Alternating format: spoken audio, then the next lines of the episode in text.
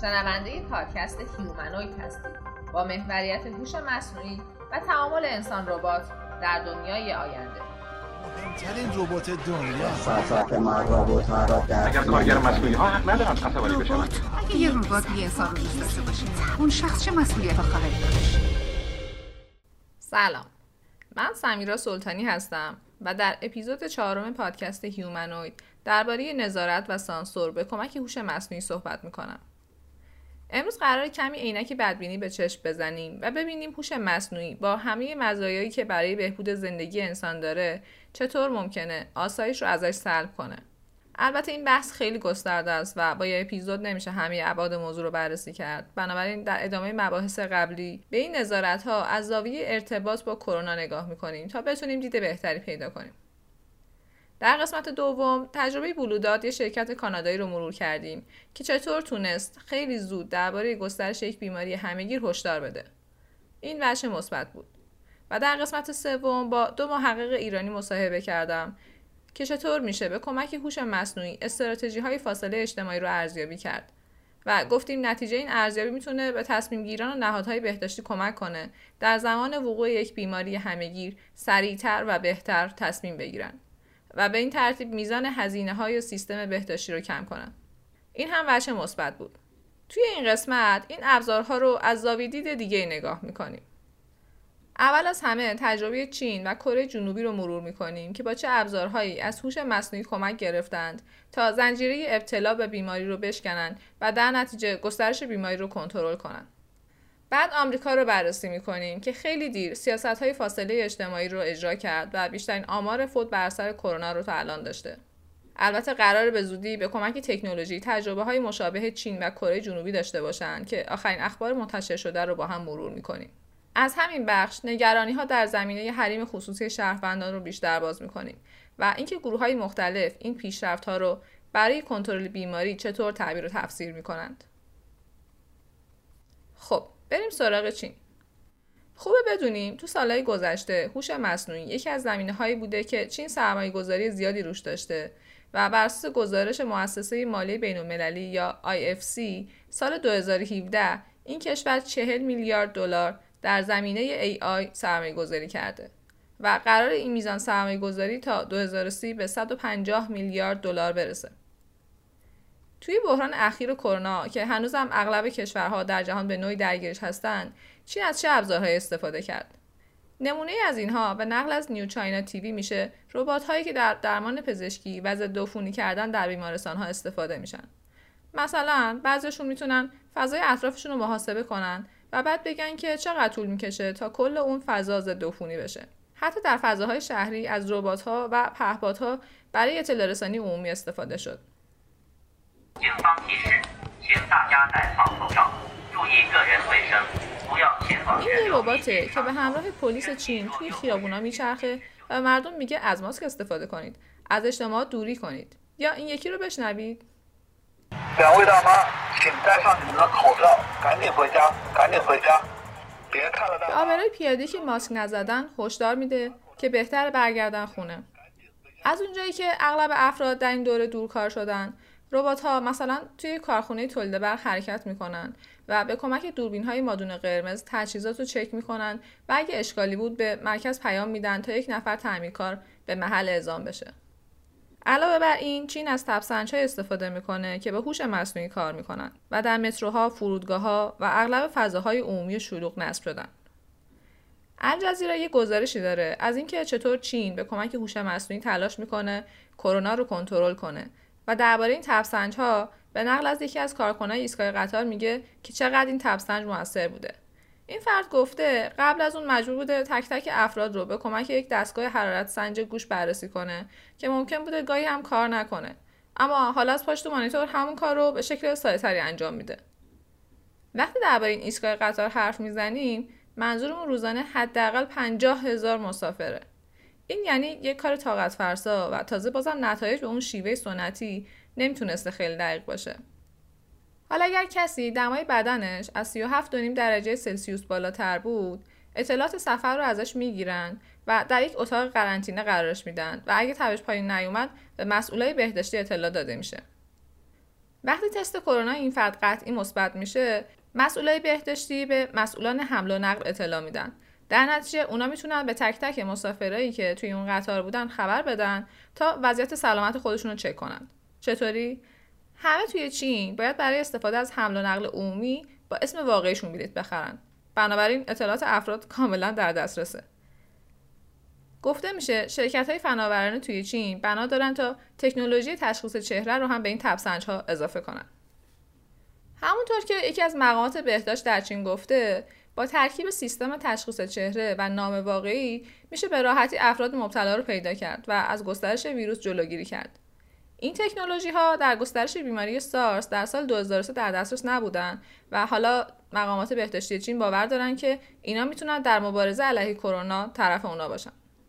رن یه رستوراندار در استان هوبه که مرکز اپیدمی در چین بود به الجزیره میگه پلیس محلی اومده در خونهشون توی استان دیگه که برای تعطیلات سال نو چینی رفته بوده و بهش میگه که 14 روز باید خودش رو قرنطینه بکنه. و این دقیقا همون روزی بوده که مقامات چینی هوبی رو قرنطینه کردن. پلیس ها شمارش رو می‌گیرن و میگن که ما هر روز زنگ می‌زنیم دمای بدن تو چک می‌کنیم. فرداش رن میره یه مزرعه نزدیک محل زندگیش تا یکم سبزیجات و اینا بخره برای غذای سال نو. تا می‌رسه به مزرعه یکی بهش زنگ می‌زنه و میگه که فوری برگرد خونه. برای همین رن معتقده که مقامات محلی ردش رو از دوربین های مداربسته که نزدیک خونش نصب هستن پیدا کردن و فکر می‌کنه اونا مرتب چکش می‌کردن تا مبادا از قرنطینه بیرون بره. این فرد البته مبتلا هم نشد ولی خودش حساب کرده بود که چهار تا دوربین مداربسته نزدیک خونش بوده. در همین حال بعضی از شرکت ها که از کارکناشون خواستن برگردن ازشون یه گزارش تایید سفر خواستن. به این صورت که یه پیامک فرستاده میشه به مرکز مخابراتی. بعد یه لیست برای اون افراد میاد از جاهایی که طی 14 روز گذشته بهش سفر کردن و بر اساس آخرین اخبار ابتلا پیشنهاد میده که چند روز قرنطینه برای اون فرد مناسبه. اینا بخشی از ابزارهایی بوده که در چین استفاده میشه و البته همونطور که گفتم همشون لزوما به هوش مصنوعی مرتبط نیستن اما ابعاد گسترده ای از نظارت رو نشون میدن. حالا بریم سراغ تجربه کره جنوبی. همونطوری که می‌دونید این کشور اگرچه در شروع بیماری یکی از بالاترین آمار مبتلایان در جهان رو داشت اما تونست این آمار رو کنترل کنه که می‌تونه نشانه از واکنش سریع دولت به این بیماری باشه. برای بررسی این تجربه باید یکم برگردیم عقب. وقتی بیماری مرس یکی از ویروس های خانواده ویروس کرونا توی کره جنوبی گسترش پیدا کرد و توی دو ماهی که این کشور درگیر این بیماری بود تعدادی از مردم جونشون رو از دست دادن.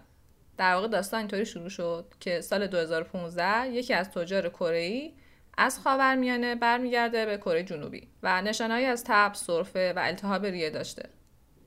این تاجر کره برای تشخیص بیماری به چند مرکز درمانی مراجعه می‌کنه و در آخر بیماریش مرس یا سندروم تنفسی خاورمیانه تشخیص داده میشه. اما در این مدت افراد دیگری هم مبتلا شده بودند و برای مسئولای کره سخت بود بفهمن چه کسایی و چطور مبتلا شدن. توی اون ماجرا به طور کلی 186 نفر مبتلا و 38 نفر فوت شدند یعنی بیشترین آمار در بین کشورهایی که جزو خاورمیانه نبودند دکتر کیم ووجو که مسئولیت ستاد مقابله با کرونا در کره جنوبی رو به عهده داره میگه که ما درس زیادی از مرس یاد گرفتیم و اهمیت تست تشخیص اولین اونها بود. وقتی چین به طور رسمی درباره کرونا اعلام خطر کرد کره جنوبی فقط سی نفر مبتلا داشت.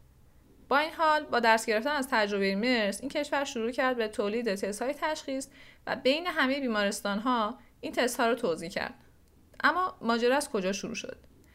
یه خانوم توی شهر دیگ کره جنوبی که تب داشت به بیمارستان مراجعه می‌کنه و از اونجایی که حالا همه بیمارستان ها مجهز به تست تشخیص بودن از این خانم تست کرونا گرفتن که نتیجه مثبت شد و به بیمار شماره 31 معروف شد.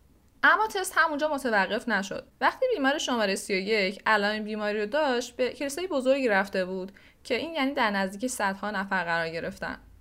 هر کدوم از افراد اون جمعیت حاضر ممکن بود که به کرونا مبتلا شده باشه.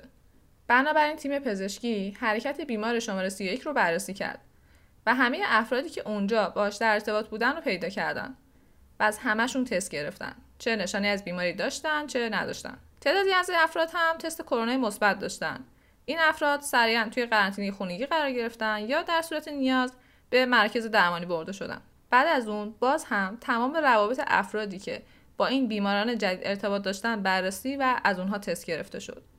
کره جنوبی این نوع ردیابی ارتباطات رو نه تنها در شهر دیگ که در سراسر کشورش اجرا کرد. در این سیستم وقتی یک نفر تست کرونا مثبت داشت دولت می‌تونست تمام ارتباطاتش رو بررسی کنه تا مبتلایان دیگر پیدا کنه و با اعمال قرنطینه زنجیره بیماری رو از بین ببره. اما این فقط انتقال از طریق انسان به انسانه. یه فرد مبتلا به بیماری کرونا ممکن بود توی شهر حرکت کرده باشه و مثلا توی مترو به چیزی دست داده باشه یا از روی پر رد شده باشه و این تماس هم می‌تونست بیماری رو گسترش بده. بعد از اپیدمی مرز توی کره جنوبی این کشور قانونش رو تغییر داده بود تا بتونه به اطلاعات بیمار و فیلم های دوربین های مداربسته در دوران گسترش یک بیماری همهگیر دسترسی داشته باشه. همه این اطلاعات بعد از وارد شدن به سیستم به اشتراک گذاشته میشه و به دیگران اجازه میده تا از این مسیر دور بمونن. وبسایت ها و اپ های خصوصی این اطلاعات رو منتشر کردن و اجازه دادن هر کسی در شهر ببینه. اگر فردی که ابتلاش به بیماری تایید شده به یه داروخونه یا بیمارستان یا هر جای دیگه رفته چقدر به اونها نزدیک یا دور بوده؟ و حتی درباره بازی زمانی که به اونجا رفته اطلاعاتی به دست میارن. در نتیجه اگر شما به اون مسیرها رفته باشید می‌تونید تست تشخیص بدید و اگر مبتلا باشید دوباره اون ردیابی ارتباطات از شما شروع میشه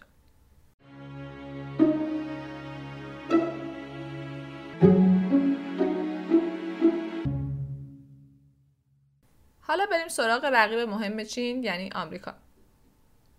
پولیتیکو یه گزارش منتشر کرده که ترامپ و به طور کلی کاخ سفید بیشتر از همیشه از شرکت های تکنولوژی کمک خواستن و ادعا کرده اوایل آوریل ترامپ یک کنفرانس تلفنی برگزار کرده تا از این شرکت ها کمک بخواد. برای قول های تک این درخواست یه شانس بزرگ به حساب میاد تا کمی اعتماد عمومی از دست رفتهشون رو جبران کنن. اگرچه اونها یه مشکل بزرگ دارن مهمترین ابزار قدرتشون یعنی داده هاشون درباره کاربرا دقیقا مهمترین نگرانی مشتریاشونه بعد از اینکه پولیتیکو یه مطلبی منتشر می‌کنه و به گزارش منابع خبرش میگه که دولت آمریکا از شرکت های tech خواسته تا بهش اطلاعات بدن واکنش ها به این شکل بوده. کاخ سفید اول انکار می‌کنه. فیسبوک و توییتر هیچی نمیگن. گوگل هم بعد از چند روز تاخیر بیانیه میده و میگه که ما داریم یه راههایی رو برای مبارزه با کووید 19 بررسی می‌کنیم اما توی این پروژه پروتکل های حریم خصوصی به صورت جدی پیگیری میشه. و هیچ نوع اطلاعاتی از موقعیت، حرکت یا ارتباطات هیچ فردی رو به اشتراک نمی‌ذاریم. طبق گزارش واشنگتن پست اپل هم گفته ما فقط درباره یادگیری از راه دور و درمان از راه دور صحبت کردیم و ادعا می‌کنه که هیچ کدوم از اطلاعات مکانی کاربرای آیفون رو جمع نمی‌کنه. اما بعد از اون یه سری اتفاقات افتاد همین چند روز پیش اپل و گوگل اعلام کردن که از نیمه می که میشه دو هفته دیگه اولین مرحله ردیابی ارتباطات رو اجرایی می‌کنن در واقع این دو قول فناوری قرار مجموعی از ابزارها رو طراحی کنن که به عنوان API یا Application Program Interface شناخته میشه. حالا این سیستم قرار چطور کار کنه؟ توی سناریوی فرضی که دو هفته پیش منتشر شده قراره که به این صورت باشه. دو نفر رو تصور کنید.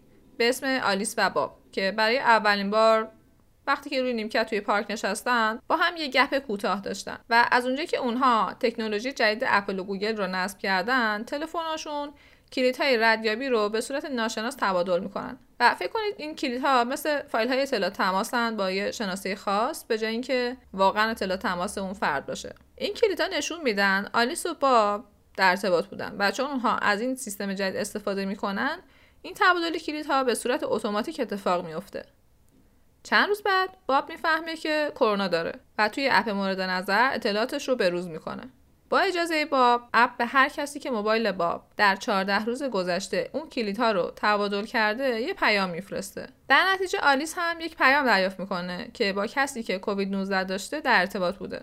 اما این فقط یه آلارم ساده نیست. اطلاعاتی هم داره درباره اینکه آلیس حالا باید چیکار کنه و مثلا که بره تست بده و کجا می‌تونه این کار انجام بده. اگرچه قرار کاربرا حتی اجازه بدن برای مشارکت تو این طرح یعنی رادیو ارتباطات و قراره که اپ هیچ نوع اطلاعات شخصی قابل شناسایی رو جمع آوری نکنه و کسایی که تست کووید 19 مثبت دارن به هیچ کس معرفی نشن اما نگرانی تموم نمیشه.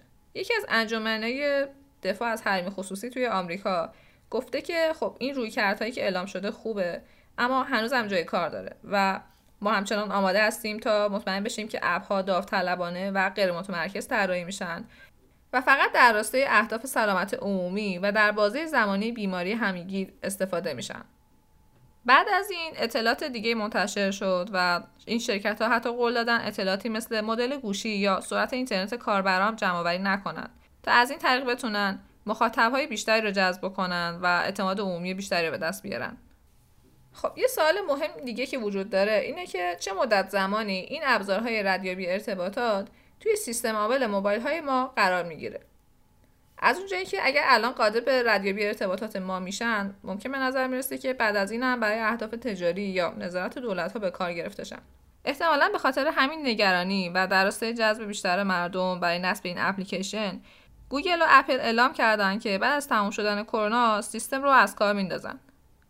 توی آخرین گزارشی که در این زمینه منتشر شده اسم اپ هم قرار عوض بشه. یعنی به جای contact tracing قرار بشه exposure notification که در واقع به جای اینکه بگن ما ارتباطات شما رو ردیابی می‌کنیم مفهوم رو تغییر میدن و به این شکل در میارن که ما می‌خوایم بدونیم که شما چقدر در معرض خطر بودید و خب بالاخره اسم ردیابی ارتباطات می‌تونه نگرانی برای حریم خصوصی رو خیلی بیشتر کنه تا اسمی که الان در نظر گرفتن و اعلام شده.